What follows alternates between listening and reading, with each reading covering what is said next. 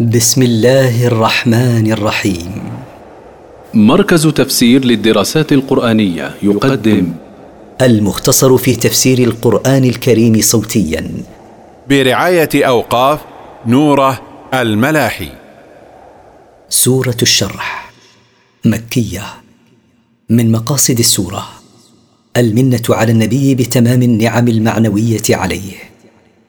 التفسير ألم نشرح لك صدرك؟ لقد شرح الله لك صدرك فحبب إليك تلقي الوحي.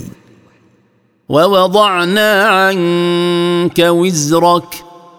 وحططنا عنك الإثم. الذي أنقض ظهرك. الذي أتعبك حتى كاد أن يكسر ظهرك. ورفعنا لك ذكرك.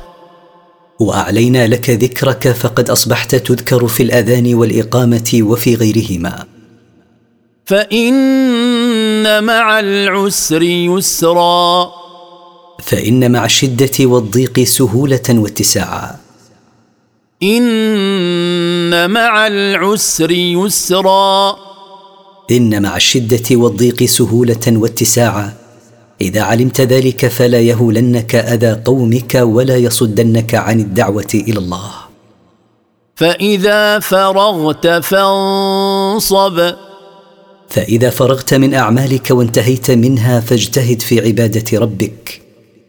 وإلى ربك فارغب. واجعل رغبتك وقصدك إلى الله وحده.